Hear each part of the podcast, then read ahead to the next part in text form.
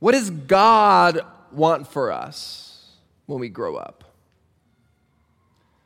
We'll see today that God wants not necessarily a particular vocation as his highest priority, but his highest priority for us is a heart that seeks after him. We'll see today that God wants most for us a heart that seeks after him. And here's the main point of our text this evening. If you're taking notes, just one main point, and it's right out of the text. Man looks at outward appearance, but God looks at the heart. Man looks at outward appearance, but God, but God looks at the heart. Last week, as a result of a bad heart, we saw that God stripped the kingdom away from Saul. God took it out of Saul's dynastic line and he was going to give it to a neighbor. Our, our text tonight picks up that very point. 1 Samuel chapter 16. If you have a Bible, you can turn there. We've been looking at this book over the past several months. Uh, if not, you can find it in your bulletin. The entire text is printed there. And we'll begin looking at verse 1 and we'll just walk through this chapter in its entirety. Verse 1. The Lord said to Samuel, How long will you grieve over Saul, since I have rejected him from being king over Israel? Well, Samuel's grieving. Samuel's grieving Saul's sin. He's grieving the effect of Saul's sin on Saul, on all of Israel. Last time, remember, we saw Samuel crying out all night to God. I wonder how often we grieve like this how regularly we grieve over the sins of others. It's probably easy for us to recall times we've grieved over physical pain, conflict relationally, maybe family trouble. But do we mourn the church discipline in our member meetings? Do we weep over the person in our life who's left the faith? Well, here's a question we should ask ourselves do I grieve more or gossip more the sins of others? When I encounter those around me in my life who are sinning, do I grieve more their sins or do I gossip, telling others of those sins?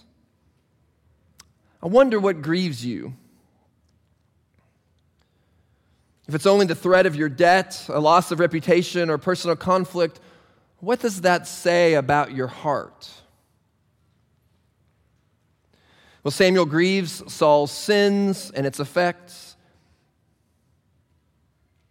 It's important to grieve. And yet, at the same time, we grieve.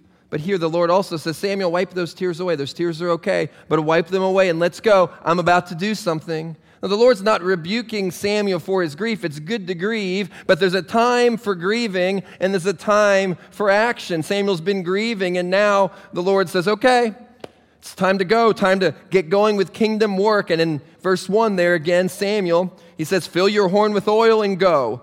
I will send you to Jesse the Bethlehemite, for I have provided for myself a king among his sons. Well, Bethlehem is there in the southern kingdom of Judah. And we remember back in Genesis of the promise that the ruler's staff will not depart from Judah. God is going to raise up a king from there. But this is no mundane command. Verse 2 Samuel has some reservations. This is not so simple, Lord. You want me to go to Bethlehem, where Saul is recognized as king and you want me to anoint someone else as king. If Saul hears of this, surely he'll have me killed. And yet the Lord is gracious. He doesn't say, Samuel, you scaredy cat, you're a wimp, just do it. No, he says, this is what you do. Go get a cow, and when you get to Bethlehem, tell them you've come to sacrifice to the Lord. Don't give everyone the whole story. Now, is this divine deception? Is God condoning lying? Of course not. First of all, it's not a lie. Samuel is directed simply not to tell the whole truth. He really is going to offer a sacrifice. That's just not all he's going to do. We often withhold some truth. We rarely tell the whole truth about everything in all situations. You don't go up to everyone and tell them all the things you think about them in that moment. And what about when someone comes up to you here on Friday and asks how you're doing? We don't share every single detail about our lives with every single person. Of course not. There's not even time for that. And we hold back some truth depending on the situation. It's wisdom, it's discernment. Well, this is not sinful deception here. God is protecting Samuel, He's with him in his fears. Well, this should encourage us. God is with us in the little details of our lives. Samuel, it's going to be okay. Take the sacrifice. And when you get to Bethlehem, find Jesse. Jesse was, was Boaz and Ruth's grandson. Go to him. I have a, a little surprise for him. Well, God doesn't really tell Samuel much, does he? Doesn't really tell him how it's going to turn out. Abraham, go to a land that I will show you. Moses, I want you to get your people here out of Egypt, out from Pharaoh's rule, and I want you to go towards the Red Sea. Samuel, I want you to go to Bethlehem, go to Jesse. We're going to find ourselves a king.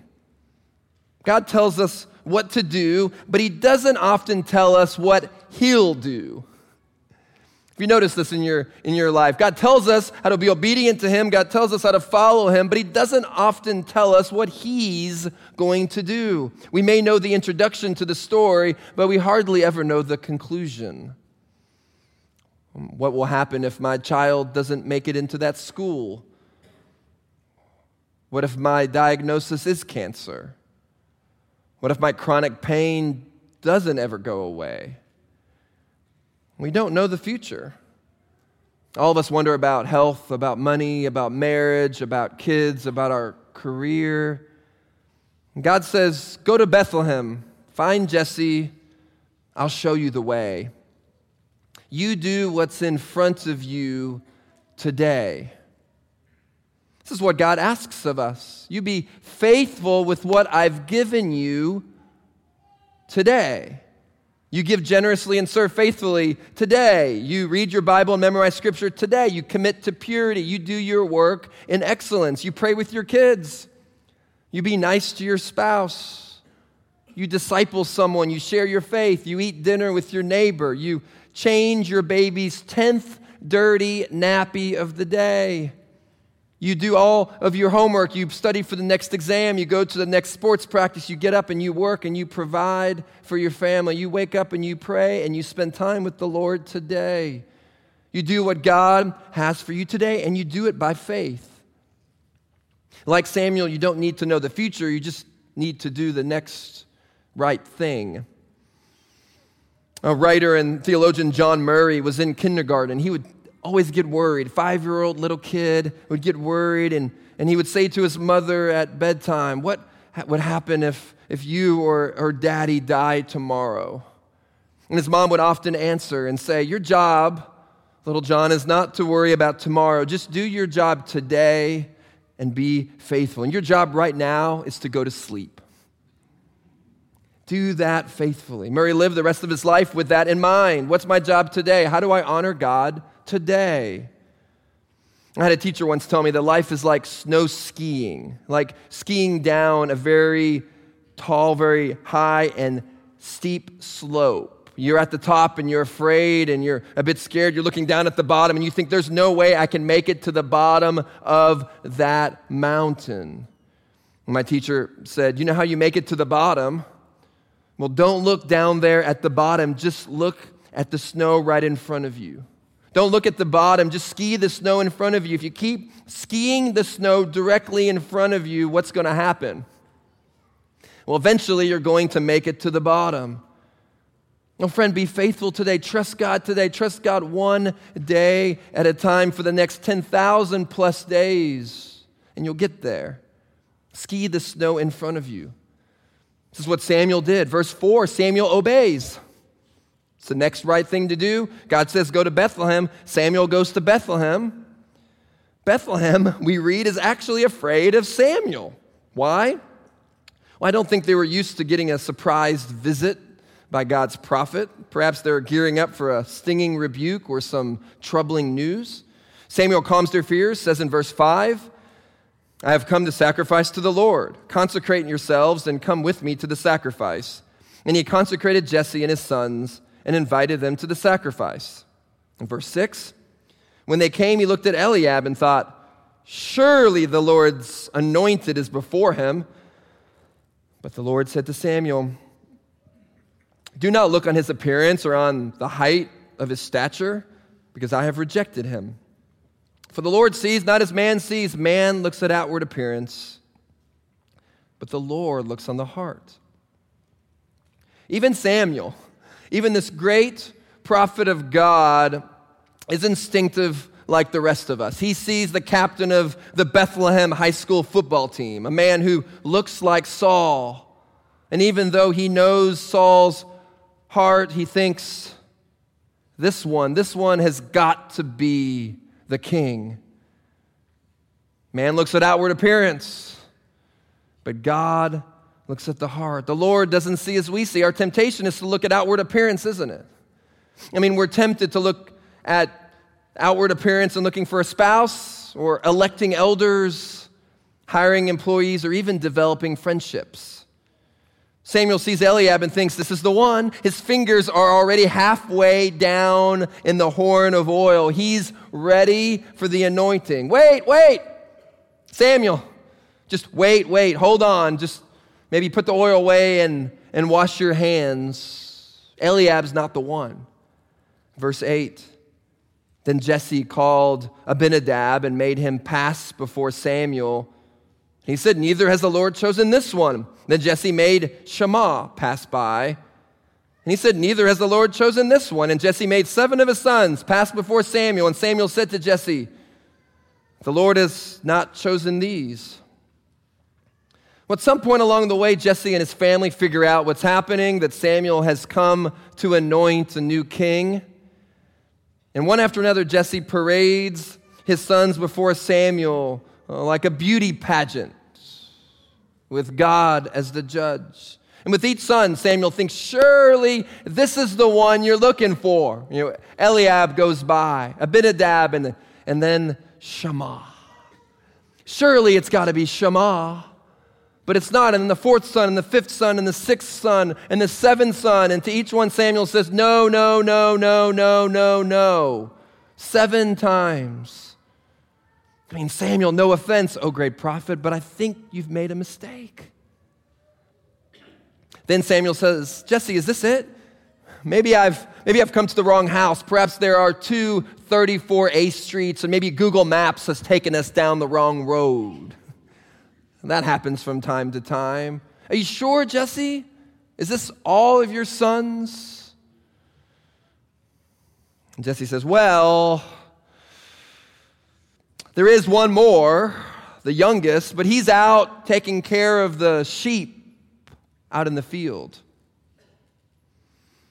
That your word for youngest also has the idea of being unimportant. Doesn't even come to Jesse's mind to get the son to present him to the prophet at the sacrificial meal. Why didn't Jesse mention him? Was he embarrassed by his smell? Was he too young? Did he just forget? Well, we don't know. Samuel says, Send for him. We're not going to eat of the sacrifice until he arrives. Now, Samuel knew how to motivate obedience. No son, no shawarma. No son, no dinner. We're not going to eat of this meal until I meet this shepherd kid of yours. Verse 12, he arrives. He's ruddy. He's got beautiful eyes. He's handsome. Now, ruddy is the Hebrew word for red. It's the same adjective used of Esau. He had good eyes, he was handsome. Now, here, handsome has the idea of good or benevolent. There was something notable about him. This isn't the same idea of handsomeness for Saul or Eliab. You, you notice the extra words in describing Saul or, or Eliab. This isn't, this isn't a tall, dark, and handsome kind of idea. Well, just to be clear, though, as we Think about God passing over these other sons. Just to be clear, Saul and Eliab weren't rejected because of their looks.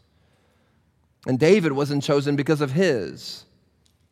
Now, God doesn't love the, who the world deems as ugly more than he loves supermodels or vice versa. He doesn't love the sort of handsome Davids more than the head above shoulders Sauls. Now, hear me say this outward appearance doesn't qualify you or disqualify you from service to God. Let me just say that one more time. Outward appearance, it doesn't qualify you or disqualify you from being used by God. We don't exclude or judge those the world discards, and we also don't penalize those the world embraces and adores. No, God has better eyesight than we do. He has a spiritual eyesight that cuts to the heart. Now, it's not about outward appearance, it's not about age. Well, David is the youngest son. He's probably maybe a young teenager at this point. He's just a boy, maybe a preteen or a young teen. And, friends, God can use young people. You met my friend John Dyer just a couple weeks ago. My best friend led me to Christ. We had that faith and technology conference in this very room, and you heard the story of how, as a 16 year old, John decided that he was going to share his faith with all the rest of us. And I turned to faith in Jesus. Oh, youths, if you're here in this room, know that the Lord can use you. You can make a big impact in your school or church. In fact, us older people need to learn from you. Teach us something, be an example to us. Oh, church, age is never a determining factor in maturity. I do hope as we get older, we learn a thing or two. But the truth is, 60 year olds can be less spiritually mature than 20 year olds. This is why we want elders in their 20s and we want elders in their 60s, 70s, and 80s. We don't just want to be an ethnically diverse church, we want to be a generationally diverse church. And we want mature people across all the ages. We want mature people from, from young children to the elderly. In fact, here's something I would love for you to pray for. I would love for us as a church to pray that one of our current teenagers, at least one, that one of our current teenagers would one day serve as an elder in this church. I mean, wouldn't that be wonderful that God would raise up future elders in this church, even from among our children and among our teens, even now? What a joyful day that would be. And let's pray that the Lord would bring us more saints in their 60s and 70s and 80s and beyond who love Jesus and can teach us from their lives. No man looks at outward appearance one way or the other, but God looks at the heart. appearance isn't everything, it is something. But it's not everything. No, godliness is more important than giftedness, humility more than ability, character more than charisma, and the heart more than the skin.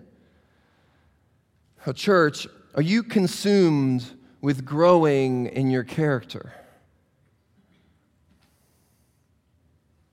Well, this isn't normal, is it? I mean, we don't go up and down Jumeirah Beach Road and find godliness clinics every 100 meters. I mean, where are the character clubs and the spiritual heart centers? But we do find clinics focusing on physical appearance, don't we? I heard a story a few years ago by the late screenwriter and movie director Nora Ephron, who talked about our obsession with physical appearance. She said some of her friends are starting to feel bad about their necks. They literally worry about what people think of their necks. And she talked about how her friends were starting to wear jewelry and wear clothes that would hide or cover up their necks. It's because our faces lie, but our necks tell the truth. We work hard at lifting our faces, putting on makeup, coloring our hair or our beards, but our necks eventually collapse. There's nothing we can do about it. You can't lift your neck. You industries built on delaying the effects of aging will continue to be around because we as a people are obsessed with maintaining physical beauty. Now, it isn't true that ugliness is next to godliness. It's not a proverb somewhere in the Bible. It's a good thing to look nice. It's okay in appropriate ways. But the point, our hearts are infinitely more important than our skin. That's a fact. Man looks at outward appearance, but God looks at the heart. Well, friend, when God looks at your heart, what does he see? Does he see a man or a woman after God's own heart? A Redeemer Church, are you consumed with having a heart like God's?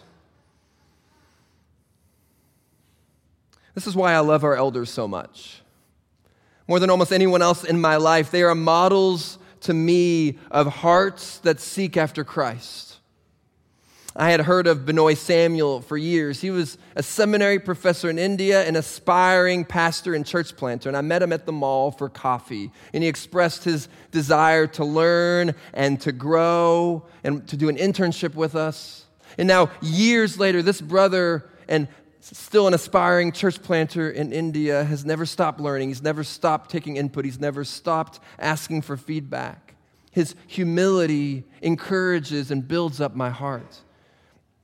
One day, another leader in this church told me that I needed to spend time with one of our newer members, Daniel Mwandu. He said, This man loves the Lord and is a future elder and leader in our church. And so I ran to Daniel as fast as I could, and we started meeting every week to study 1 Timothy and to read the book, Nine Marks of a Healthy Church.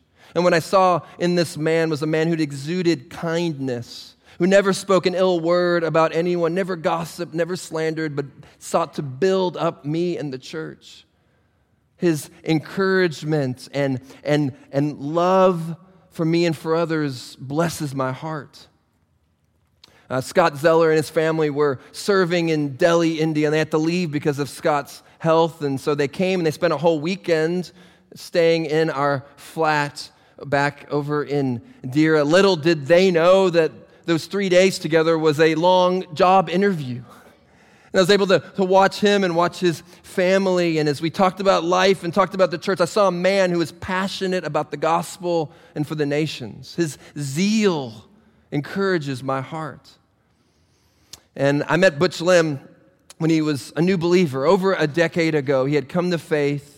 And what I love about Butch is here's a great man by the world's standards, the chief engineer of one of the best hotels in the Middle East. But what I love about Chief Butch is how he serves the Lord behind the scenes, how he's a servant.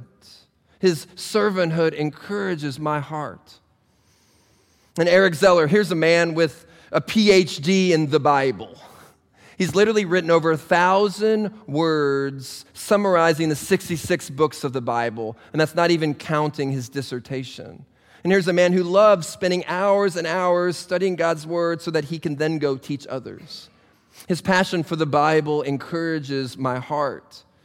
And our other elder candidates, now Andrew Furman came on a scouting trip several years ago. He came to one of our Vision Dubai trips.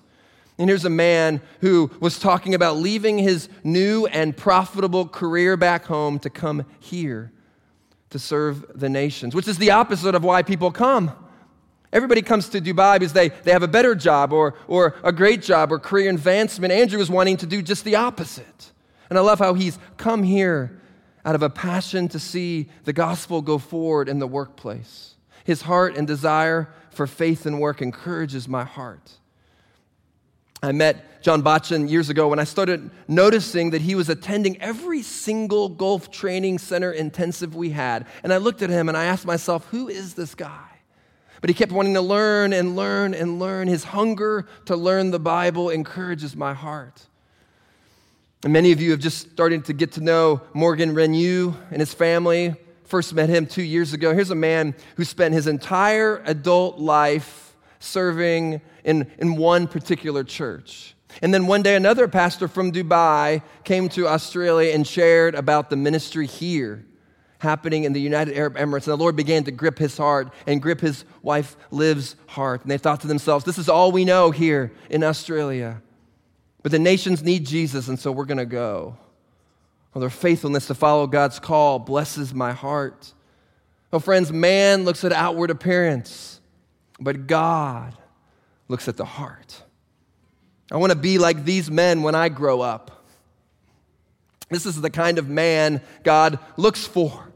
This is the kind of man God was looking for here in Bethlehem in our text. One son after another son after another son, and God says, No, no, no, no.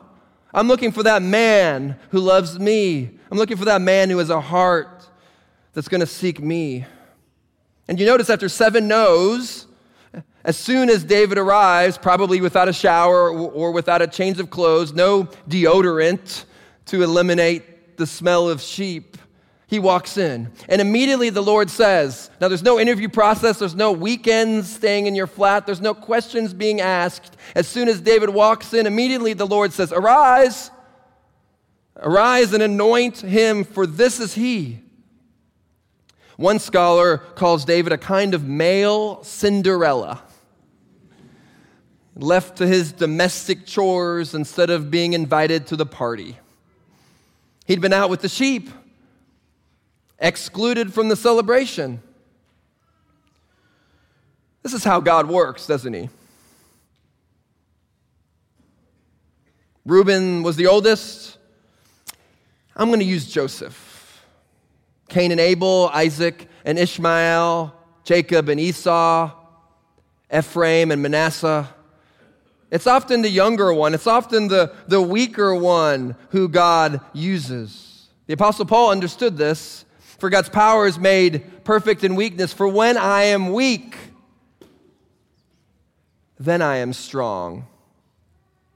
And God sees what no one else sees. David's out with the sheep. Maybe he's thinking, hey, I'm out in the middle of nowhere. All my brothers, they're out there celebrating. They're with dad. I'm stuck here with the sheep. No one sees what I'm doing. No one sees what's going on in my life. No one feels what I feel. No one knows what I know. No one even notices. Maybe that's how you feel right now. Maybe you feel like you're serving at work or serving here in the ministry at the church in obscurity. Maybe you feel like nobody sees. Well, if that's you, friend, I want you to know God sees. God knows. Keep going, keep being faithful. Keep skiing the snow in front of you. Keep taking the next step of faith. Notice David isn't ambitious for advancement. He doesn't seem to be keeping his eye on what's happening at home. He's not trying to be famous. Oh, teens and tweens, what do you want to be when you grow up? Well, here's some wisdom don't try to be famous. That shouldn't be our goal. Don't try to be famous, try to be faithful. Don't try to be famous, try to be faithful, try to be zealous for the things of God. See, David, he gets interrupted from being faithful. He gets interrupted from faithfulness to be great. He's tending the sheep out in the middle of nowhere. Oh, friend, if God wants to use you for great things, He'll get you. If God wants to use you for greatness, I promise He knows where to find you. You be faithful.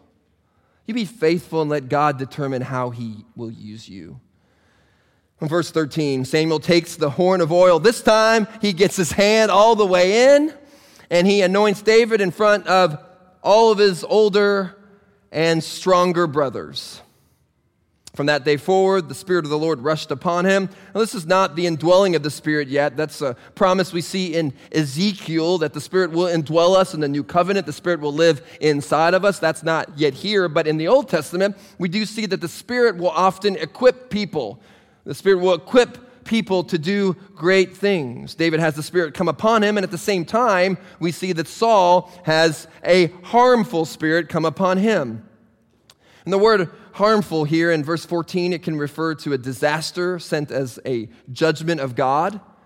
In this case, the Spirit is sent to undermine Saul's effectiveness. No more strength. Saul won't be effective anymore. In fact, it's going to bring Saul great distress. It reminds me a little bit of God hardening Pharaoh's heart. Pharaoh's disobedience leads to a closing off from the things of God. And so we find Saul here depressed. He's despondent. But his servants have an idea of how to, help him cope with the pain music. Let's get a lyre player. Let's get a lyre. Let's get the string instrument. It's a small harp, a lyre, a little instrument. In the ancient Near East, it was thought that music had magical powers. Music's wonderful. I love, really, I really, really, really enjoy when we come together on Fridays to sing. I love listening to music throughout the week. Music is a wonderful blessing, but it's not a good permanent solution. Music isn't going to fix Saul's heart. Now, Saul should have gotten some better advisors. It's like Saul needed heart surgery, and they handed him a couple of Panadol pills and a glass of water. But Saul thinks it's a great idea. Verse 18 one of the young men answered, Behold, I have seen a son of Jesse the Bethlehemite who is skillful in playing, a man of valor, a man of war, prudent in speech, and a man of good presence. And the Lord is with him. Well, Saul likes the sound of this. They bring David over, a gifted musician, an upstanding man, a man of war. Well, we don't know exactly what that means. It may refer to his family background, or it could speak of his ability, not his experience. We see later that, that David was, was quite the warrior because of his experience. Well, he's also wise in speech, a man of good presence, and most importantly, and I think in summary of the description here, we see that the Lord was with him. Even Saul's servants could see that Yahweh, Israel's God, was with him. Ironic, isn't it? Verse 21 Saul loved him greatly. He became his armor bearer. He would cheer him up with music. But there's a real irony here. David, anointed future king of Israel, starts out by serving the very man he's going to replace. And Saul invites him, not knowing the future, invites him into his presence, into its personal service. Saul summons the very one who now has the Spirit of God rushing upon him. Ironic indeed. But God is always at work in ways we can't see in the moment. He's been working in David's life behind the scenes for years. He's been serving his daddy by tending to the sheep. Now he's serving Saul. Well, this man's service is preparing him to be a servant in incredible ways. And one day, this servant boy would be king. This servant king would point to another a greater one. A thousand years later, another king would come as a servant. And one night, his disciples, they were gathered in the upper room. You may remember this story from John chapter 13. They're gathered in the room for dinner, and there was no one there to wash the disciples' feet. They're all looking at each other, wondering what's going to happen, who's going to do this, and there's no servant there to do this. And so, what happens? Well, Jesus, he gets down there on his knees, and one by one, this servant washes each of his disciples' feet. It's a breathtaking scene. In other ways, Jesus was quite ordinary a carpenter. He made things out of wood, the son of Joseph and Mary. He had no beauty or majesty that would attract us to him. He didn't have much power or at least it didn't look like he did. He never tried to get a seat with the religious leaders in his day. He wasn't trying to be popular. Not only was he not strong, but he gets beaten. He gets flogged, he gets stripped, he gets spat on, and worst of all, he gets taken to a death on a Roman cross. Or worse than a servant, as a criminal, he's crucified and killed. But messiahs don't suffer, right? This can't be the king. David was forgotten by his father, but even worse, Jesus was forsaken by his father on the cross. It was there on the cross that he took on the full wrath of God upon himself, and he took the sins of all of his people. And he served the Father, and he served us by dying in our place as our atoning sacrifice. It was the greatest act of service this world has ever seen salvation for his people. And on the third day, we've been singing about it already. On that third day, he burst forth from the grave in victory, proving that his conquering power had been sufficient for his people. No, friends, the only thing that can change our hearts the only thing that can give us a heart after God is to see Jesus as the most beautiful servant in the world. Only way to see a heart changed is to look to Him and have our hearts melt. That God came to us, that Jesus had it all, but riches He heeded not. And He left the throne in heaven at the right hand of the Father, and He left that throne, and He was born as a baby a weak individual just like you and me in a little town called Bethlehem in the city of David. Oh, he's the one who gave up his outward appearance. He gave up his reputation to bring us into the kingdom. Oh, Redeemer Church, what do you want to be when you grow up? We have some freedom as to what that is exactly. And while God is concerned about what you do, He's most concerned about who you are. Man looks at outward appearance, but God looks at the heart. And Redeemer Church, may our hearts be consumed with Jesus. Let's pray. Well, Father, thank you for Jesus. Thank you for his death on our behalf. Would we be marked by the same heart? Would our hearts be filled with humility and grace? Would we not look at outward appearance, but at the heart? We pray this in Christ's name. Amen.